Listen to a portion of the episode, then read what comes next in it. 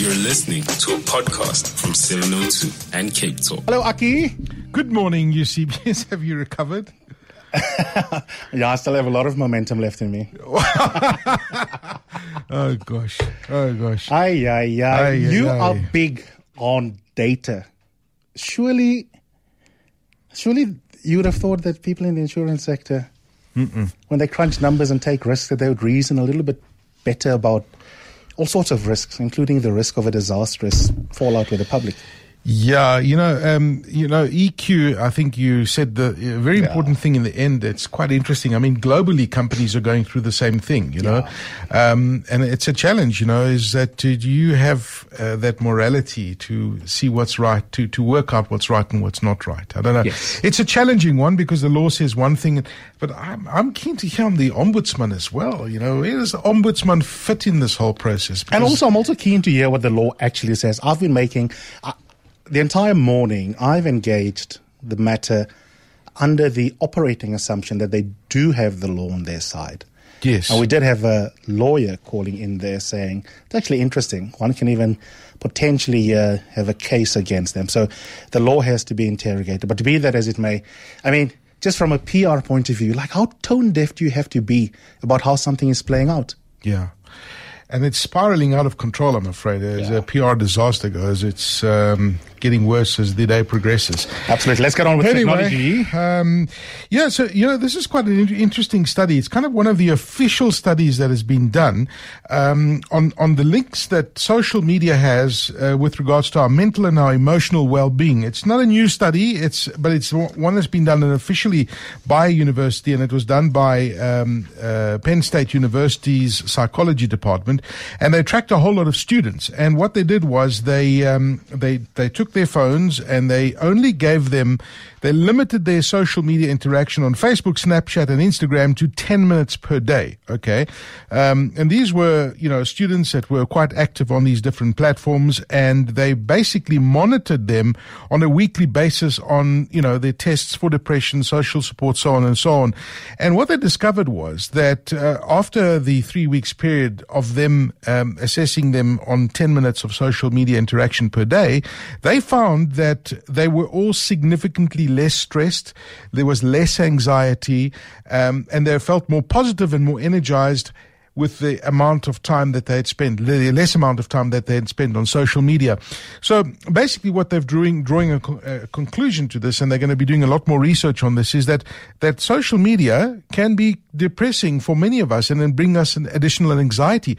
And it's interesting that you do that social digital detox. A few weeks ago, you were talking about it that you switched off from Twitter Twitter, especially. especially, Twitter, you switched off and you actually notice a difference in your mood levels. 100%. You know, so No doubt. There, there No is doubt. no And doubt I'll do it over that- weekends as yeah. well. Okay, well that's that's fantastic. You know, there's there's no doubt that uh, social media can bring a negative side to our lives. And and you know, if you look at uh, if you look at the influence that these influencers have, for example, on Instagram, that you know you're seeing these people posing these amazing photographs of this glamorous glamorous lifestyle, and everybody tries to aspire to that particular lifestyle. And you know, you're not going to get to that. You know, this is this is a, a life that uh, you know the uh, Kardashians of the world live in. You're not going to get to that life, and that kind of depresses And people. that's a very important point, Aki, because the sources of potential anxiety and mental health challenges, which is also what we're going to talk about in Family Matters Yes. in a couple of minutes' time, doesn't just come from someone directly being abusive towards you, like the, the classic trolling that happens. Exactly, It is exactly. also the gap between your own material conditions. And you know, now that you mention it, I- you remember that post that I that you and I talked about? Yes. I'd said there that for me, the least anxiety inducing platform between Twitter, Facebook, and Instagram is Instagram. But now that you mention it, that's only because I'm part of the 1%. You don't fit into that demographic. No, Yeah, absolutely no. not. You know, and- imagine you really do have FOMO when you see AKA in first class, and all you can afford is to be on a bicycle. Well, that's exactly it. That is exactly the point, and you are spot on on it. And uh, you know the the actual social impact of it, and the aspirational side of it that these these teenagers are going. And uh, you know they they asked these uh, the survey. They asked them to report using Instagrams if if, if it makes makes them feel bad.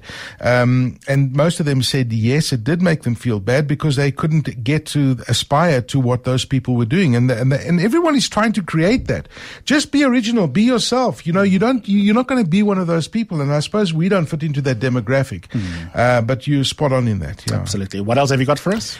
Well, you see, this, this is quite interesting. They've actually, you know, we talk about fabrics and the fabrics that can read your, your body and what your, you know, um, your blood pressure and all that sort of thing. So they've done now these, uh, they, they're making such interesting discoveries with fabrics and intertwining technology in fabrics. So they've now got these fabrics that will be able to change color uh, from your smartphone app. So if you, for example, are wearing a black t-shirt uh, now and after lunchtime you're meeting Riti Klabi, for example, and you want to wear a, a blue t-shirt, t-shirt, you can just change your app and it'll change the fabric will change the color of your t-shirts. Same with underwear. You can do it with any kind of uh, uh, wow. fabric right now. That's the kind of stuff that they're developing. But think about the fashion stuff. Even adding a different logo to your to your thing or a different message. What does it say on your t-shirt today?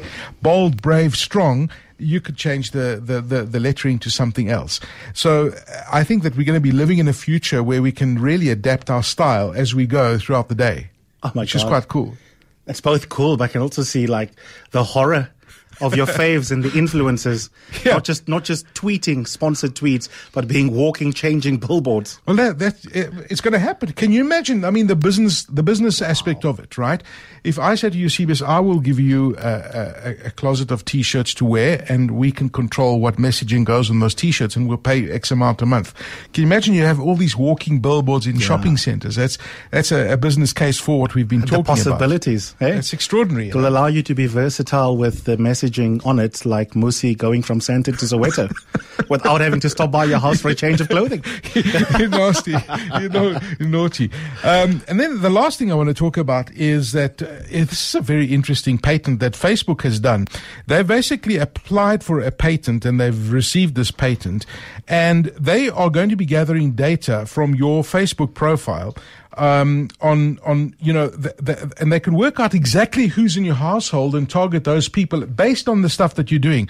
So they're going to use the data and for, that include the IP addresses, which is the um, the you know where your computer talks to your router at home, that specific IP address, so they can work out, hey, Aki and Eusebius live together in this environment. They work out the hashtags, how frequently a person is in your photos, the comments, um, and then they start working out, okay, you guys are related you cousins or whatever the case may be, and they will be able to make up that uh, household demographic makeup and share the advertising based on that.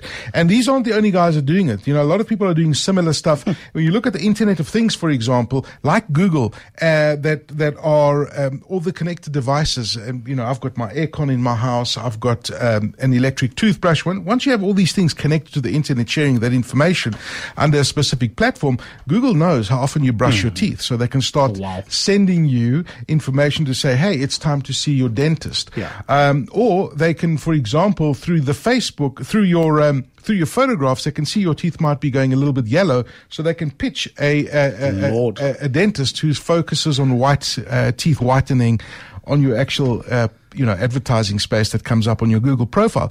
So the next frontier for all of these companies is knowing exactly what you do in your home to try and sell you those kind of services. And that's where it gets a little bit scary because sure. up to now, they didn't have that information. They didn't know how often, you know, we, we might have an air conditioner or a, a smart fridge, for example, or how often you vacuum your floors. Because once you, once you, your vacuum cleaner is connected to the internet, it knows exactly what the lifespan right. of that vacuum cleaner is going to yeah. be.